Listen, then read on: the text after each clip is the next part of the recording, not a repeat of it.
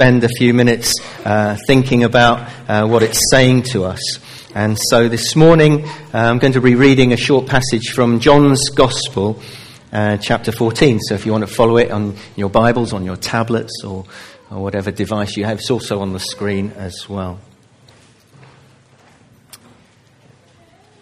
And Jesus is speaking, and he says uh, to his disciples, Do not let your hearts be troubled. You believe in God, believe also in me. In my Father's house are many rooms. If that were not so, would I have told you that I'm going there to prepare a place for you?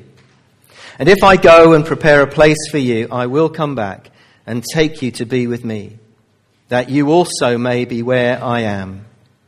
You know the way to the place where I am going. And Thomas said to him, Lord, we don't know where you're going, so how can we know the way? And Jesus answered, I am the way and the truth and the life. No one comes to the Father except through me. If you really knew me, you would know my Father as well. From now on, you do know him and have seen him. And Philip said, Lord, show us the Father, and that will be enough for us. And Jesus answered, Don't you know me, Philip? Even after I've been among you such a long time, anyone who has seen me has seen the Father. How can you say, Show us the Father? Don't you believe that I am in the Father and the Father is in me? The words I say to you, I do not speak on my own authority. Rather, it is the Father living in me who is doing his work. Believe me when I say that I am in the Father and the Father is in me. Or at least believe on the evidence of the works themselves. Let's pray. Thank you that we have the Bible. Lord, we're aware that many parts of the world, even believers, do not have the Bible in their hands. There are places where it's banned and it's illegal to own one, but we thank you that we can have a Bible at home. We can have it in our hands. We can have it on an app. We're so privileged that we can read your word. So help us now as we just ponder this passage uh, and speak to each one of us here this morning. In Jesus' name, Amen. I just love Jesus and when you hear him speak, it's just so brilliant.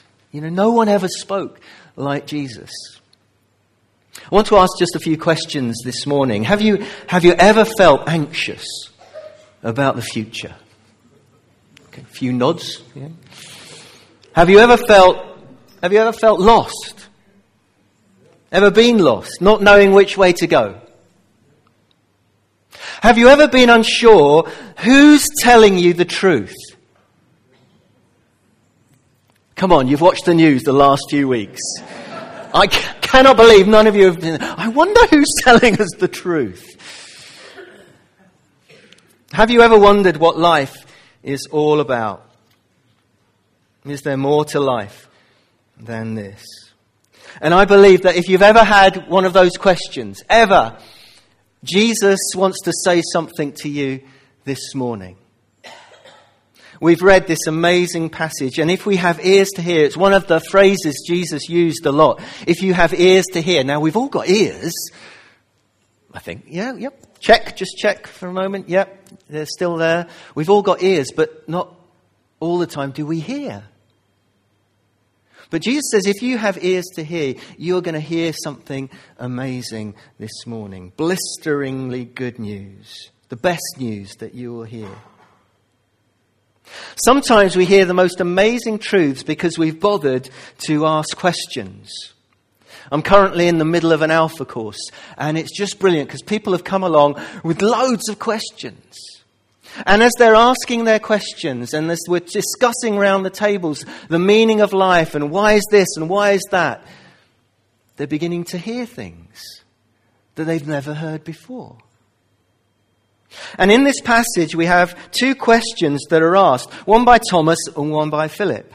Thomas asks, How can we know the way? Philip asks, Show us the Father. And I'm so grateful to Thomas and Philip for asking those questions because if they didn't ask those questions, we wouldn't have heard these amazing things from the lips of Jesus. Just to set the scene, Jesus is about to leave his disciples. He's preparing them for his leaving. They've had three amazing years together. They've followed Jesus all around. He's healed people. He's set people free. He's done the most amazing teaching that would ever fallen from a human being's lips. But now he's saying he's going to leave them. And they're distraught. In fact, not only is he going to leave them, he's been saying he's going to die. The most cruel death. He's going to hand his life over. And he will be crucified. But he also tells them that he's going to rise from the dead. But they don't know what to make of it. It's just too much for them. Their world's going to be turned upside down. And so in this passage, he, he actually seeks to comfort his disciples, to reassure them whatever happens, have faith. Have faith in God, have faith in me. Don't let your hearts be troubled. Have you ever been anxious about anything? Jesus would say, trust, keep on trusting. Trust in God, trust also in me. His leaving is actually for their good because he will have accomplished his mission, what he came to do. The rescue mission for the whole world. He says a little bit later, we didn't um, read on, but he says, I won't leave you as orphans. It gives the impression that the disciples are thinking of Jesus is leaving as if they would be sort of left parentless. He says, I won't leave you as orphans. I will be with you. But he says, I came for you. I'm going to die for you, but I will come back for you. And I'm going to prepare a place for you. What's he going to do? He says, In my Father's house, there's lots of rooms. He's talking here about heaven. My Father's house. He's talking about heaven. And he's also talking about his return. He is going to come back. And when he comes back, you know, he came the first time we're going to celebrate at Christmas as a baby. No one hardly knew what was happening. But when he comes back again, every eye will see him. It's going to be a cosmic event. He's going to come back. The creator of heaven and earth is coming back. And he says he's going to remake it. Remake heaven and earth. So where he is now, what we call heaven, where Jesus is now, he's going to bring back with him to a new earth. It's absolutely mind boggling. And he says he's preparing a place for us there. And this place is going to be perfect without sin or evil or pain or suffering or lying or injustice. So he's not just talking about a new house or a new city, he's talking about a new world. The old world will pass away and he's going to remake a new one without all those things that have spoiled this one. And he says, I want to invite everybody. Everybody on planet Earth is welcome in my Father's house.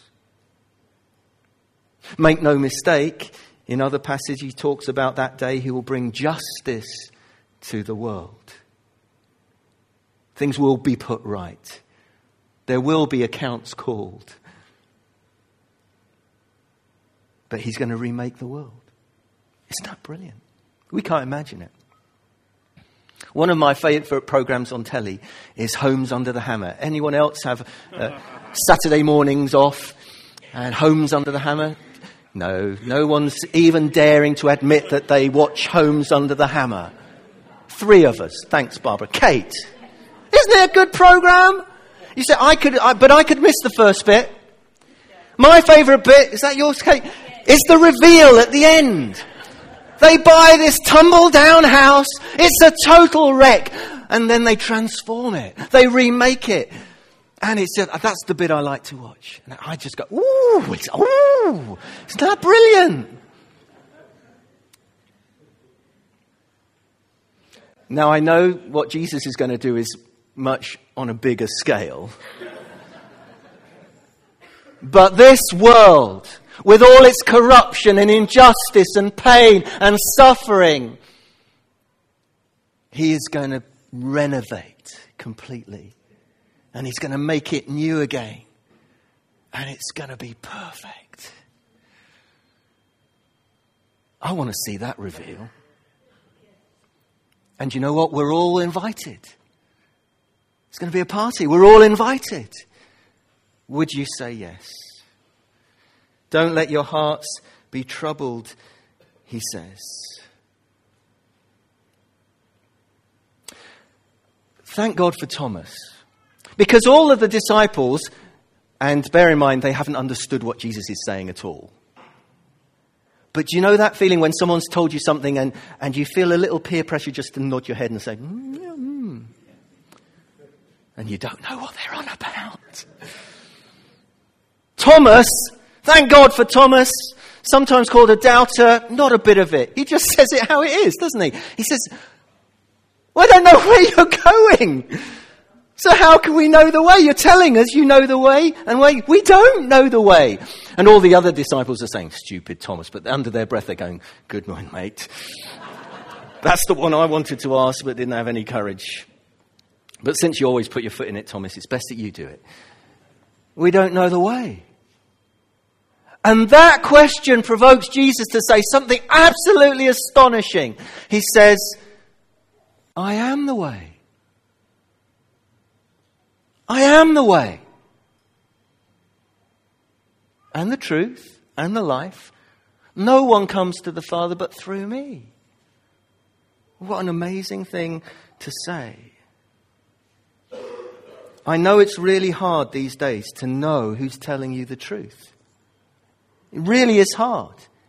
Fake news, have you heard about that?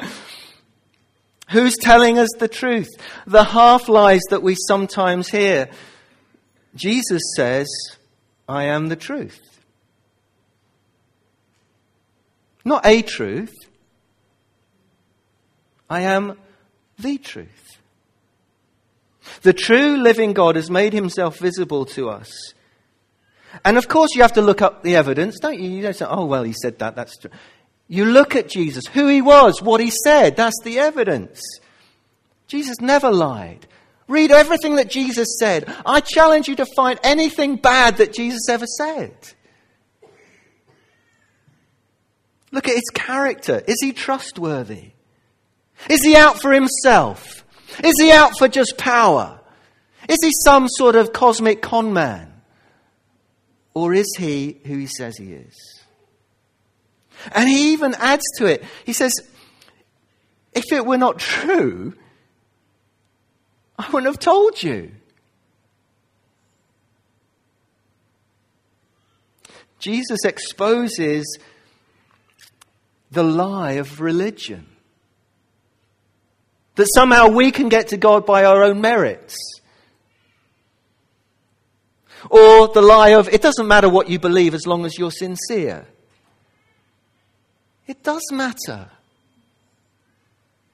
Or all faiths are the same. It's not true.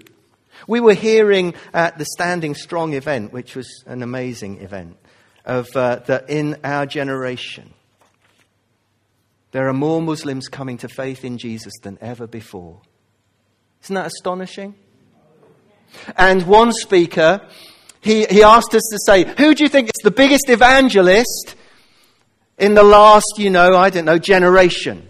And everyone would say, oh, you know, Billy Graham, da da da. He put up a picture of Osama bin Laden.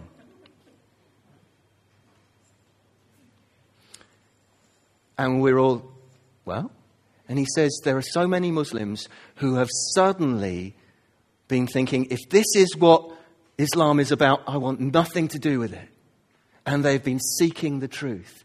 These are some of the reasons Muslims have given to becoming followers of Jesus because he, they say Jesus teaches and exemplifies love. We're told we're loved by God. And we don't have to earn His love. We don't have to prove ourselves. He just loves us. And He's given us grace. We don't have to uh, prove ourselves. It's not a performance based thing. They say it's about worship because worshipping God in Christ Jesus is a joyful thing, not a fearful thing. And they talk about forgiveness, that Christianity teaches forgiveness, even for our enemies. And they look at Jesus' life and example, and they just find him completely compelling compared to anybody else. They cite that Jesus holds women in high esteem. And that the claims of Jesus are good news. And that through Jesus there is freedom that comes from a relationship with God. We may think the church is struggling in Britain or in Western Europe, but all over the world, the church is growing in a phenomenal way. We have never seen the like of it before. A hundred million Christians in China. Isn't that astonishing? More Christians in China than the whole of Europe. But we're trusting that God is going to do something amazing across Britain and Europe because He's calling. Not would you, oh, He's saying, Would you come follow me? Would you make a difference in this world? And we follow him because he's the truth. He exposes all those lies. No, he never promised us an easy life. In fact, actually, if you read what he says, if you want to become a follower of me, you'll be tested, you'll be challenged, people will laugh at you, you may even be persecuted. In fact, the majority of Christians around the world are persecuted. But he says it's worth it. And all the people that we're hearing, we heard from a lady from North Korea yesterday. Amazing testimony. From Egypt. Amazing testimonies. God is doing. And they're living through persecution, but they're saying, Jesus is worth it. Worth living for. Worth dying for. Who's telling you the truth? Jesus, who died for us, who loves us so much that he came to rescue us. So, who would you trust with the big questions of life? I am the way, says Jesus. I am the truth, and I am the life. He's come to give us life, life in all its fullness. And it's open to anybody. From a Muslim background, a Hindu background, another guy was talking from a Hindu background whether you come from an atheistic background, whether you come from an agnostic background, doesn't matter. Jesus says, everyone's welcome. Come follow me. And Jesus gives the gift of eternal life. I believe those questions I asked right at the beginning, Jesus brings the answers to that. When we come to a fork in the road of who are we believing? Who are we trusting in? What happens when we die? If we have all those kind of questions, I would encourage you look at Jesus. Consider him. At a time when we live in where there's a kind of pick and mix attitude to faith and belief, I think that's just lazy. You're not actually looking at the evidence. And Philip, thank you for Philip, he says, Show us the Father then, and that'll be enough. Jesus, you talk about your Father in heaven, show us the Father. And uh, Jesus says the most astonishing thing again. He says, If you've seen me, you've seen the Father. The Father and I are one. Jesus is claiming to be God in the flesh. Astonishing. That this God would love you enough to come himself to die for you on the cross.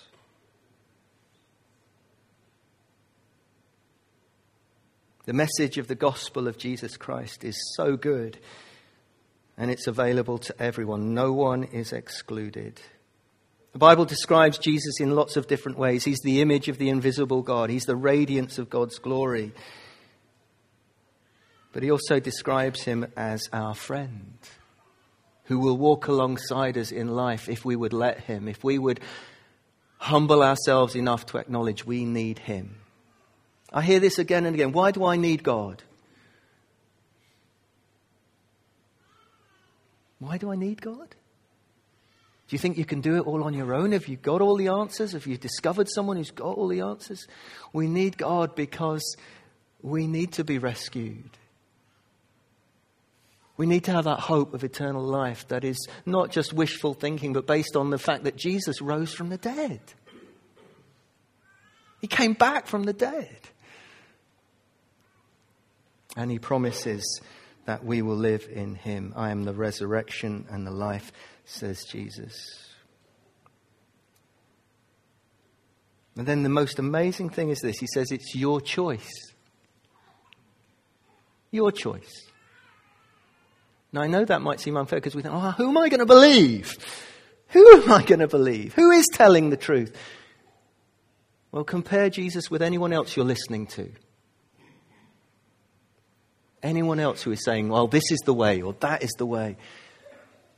Jesus was the only one who said, I am the way. I am the truth. I am the life. Do not let your hearts be troubled. If you are anxious, could I encourage you to trust in Jesus today? If you are lost or you don't know the way, I know we all have sat navs now. We don't get lost. if you were coming to Birmingham with us yesterday,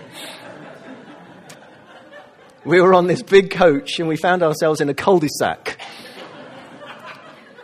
It's the most expert 55 point turn that I have ever seen performed on a, in a coach.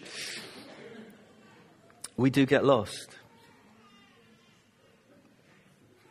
I, I met someone in town the other day, and they were wanting to get to Seymour House Hotel, or not Seymour House, the Cotswold House Hotel um, car park. And I launched into, well, you need to go down the road. You need to turn left at the church, and then you need to turn a right, and then you need to just watch out on your right hand side past the thatched cottages, and then it's.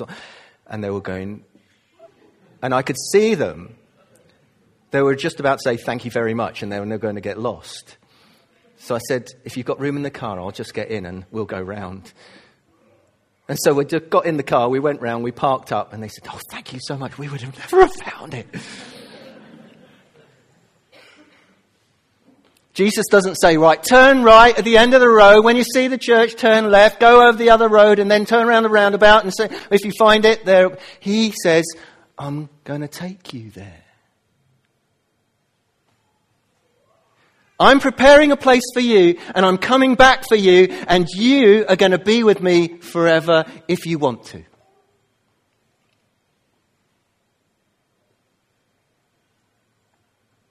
That is the best offer you will ever have. Ever. And now it's up for you to weigh it up, think about it, pray about it, and maybe make up your mind. But even today, if someone's here this morning, I've been praying about this morning and just thinking, God, is there someone this morning who, who maybe has heard that message again and again, but they've never actually said, okay, Jesus, I'm going to trust you with my whole life. I am going to ask you to come into my life and be with me forever because I'm trusting you. I've, I've looked at all the other options, but you're the one for me. If there's one person this morning for whom that is true, I want to just pray for you. So, should we just pray?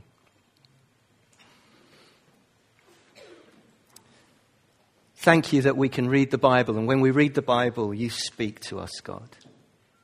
And we hear the most amazing things. And I pray for each of us that we will have that discernment to know what's truth and what's not, what's fake and what's real, what's something that we can align our lives with. And Lord, I just pray for if that's one person this morning who just wants to say to you, Yeah, Jesus, you're the one for me. I've heard about you a lot, I've seen other people who believe in you, but for me, I've never made that decision. And if that's you, would you just pray this simple prayer? Just whisper it in your heart to God. You can just use the words that I'm going to say if you, if you need words. Father God, thank you that you love me. Thank you that you sent your only Son to die for me. I choose you to follow you, to trust you, to believe in you. Come into my life, I pray. Forgive all my sins and give me a new life. Thank you that you have prepared a place for me. In Jesus' name. Amen. Amen. Thank you for listening. We're going to end. Uh